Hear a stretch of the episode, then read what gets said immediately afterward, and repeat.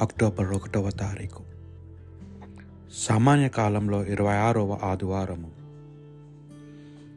మొదటి పట్టణము. ప్రవక్త అయిన ఏజ్కేలు గ్రంథము. పద్దెనిమిదవ అధ్యాయము. ఇరవై ఐదు నుండి ఇరవై ఎనిమిది వచనముల వరకు. కాని మీరు యావే ప్రభు చేయనది సబబు కాదని పలుకుదురు. ఇజ్రాయిల్లారా వినుడు.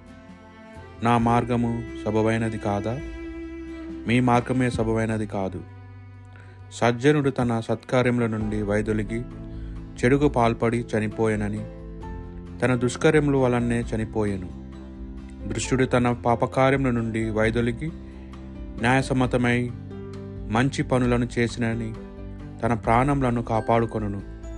అతడు తన తప్పులను తెలుసుకొని తన పాపముల నుండి వైదొలిగిన వైగ వైదొలిగినను గనుక చావునకు తప్పి బ్రతుకును.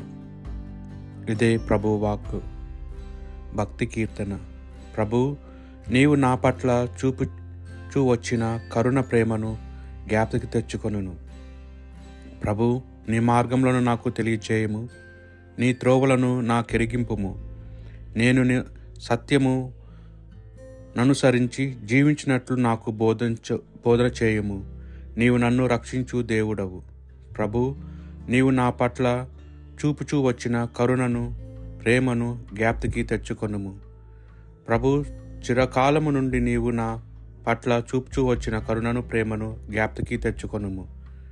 యవనమును నేను చేసిన పాపములను గుర్తు పెట్టుకొనుకునుము. నీ ప్రేమను బట్టి నీ మంచితనమును బట్టి నీవు నన్ను జ్ఞాప్తి అందు ఉంచుకొనుము. ప్రభు నీవు నా పట్ల చూపుచూ వచ్చిన కరుణను ప్రేమను జ్ఞాప్తికి తెచ్చుకొనుము. ప్రభు మంచివాడు ధర్మవర్తనుడు అతడు పాపులకు తన త్రోవలను తెలియచేయును.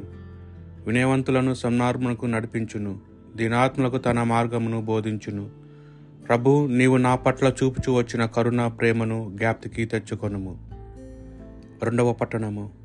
పునీత చిన్నప్పగారు పిలిపులకు రాసిన లేఖ రెండవ అధ్యాయము ఒకటి నుండి పదకొండు వచనముల వరకు.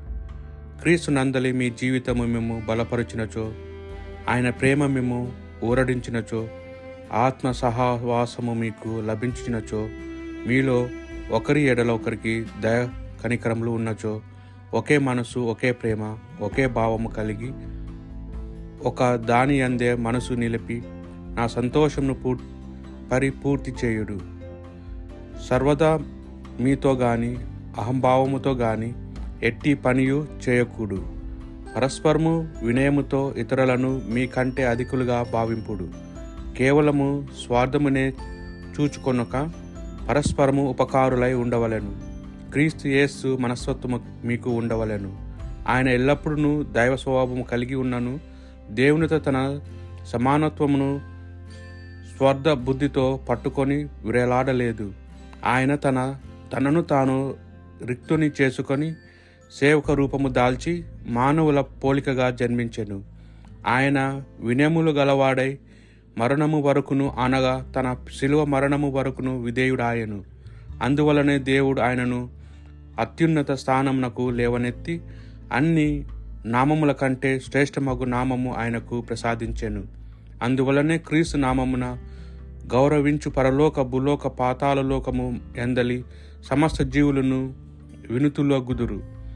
పితయగు దేవుని ప్రతిభాకారకు యేసుక్రీస్తు ప్రభావ ప్రభువై ఉన్నాడని అందరూ ఒప్పుకొందురు. ఇది ప్రభువాక్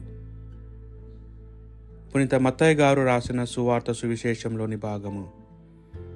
ఇరవై ఒకటవ అధ్యాయము ఇరవై ఎనిమిది నుండి ముప్పై రెండు వచనం వరకు. ప్రధానార్చకులు మరియు పెద్దలతో యేసు ఒకనికి ఇద్దరు కుమారులుండిరి. అతడు పెద్దవానితో కుమారా నేడు నీవు మన ద్రాక్ష తోటలోనికి పోయి పని చేయము అని చెప్పగా మొదట అతడు వేళ్ళుట నాకు ఇష్టము లేదు అని చెప్పాను. పిమ్మట తన మనసు మార్చుకొని తోటకు వెళ్ళాను. తర్వాత తండ్రి రెండవ కుమారునితో అట్లా చెప్పాను. అప్పుడు అతడు నేను వెళ్ళుచున్నాను అని చెప్పి వెళ్ళలేదు. ఆ ఇద్దరు కుమారుల తండ్రి ఆజ్ఞను పాటించిన వాదెవరు అని ప్రశ్నింపగా మొదటివాడు అని వారు సమాధానమిచ్చిరి. అప్పుడు యేసు వారితో శుంకరును జరీనులను మీకంటే ముందే దేవుని రాజ్యంలో ప్రవేశింపబోగుచున్నారు అని మీతో నిశ్చయముగా చెప్పుచున్నాను.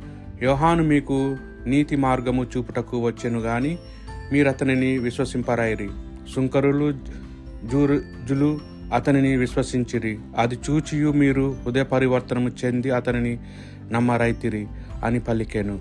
ఇది క్రీస్తు సువిశేషము.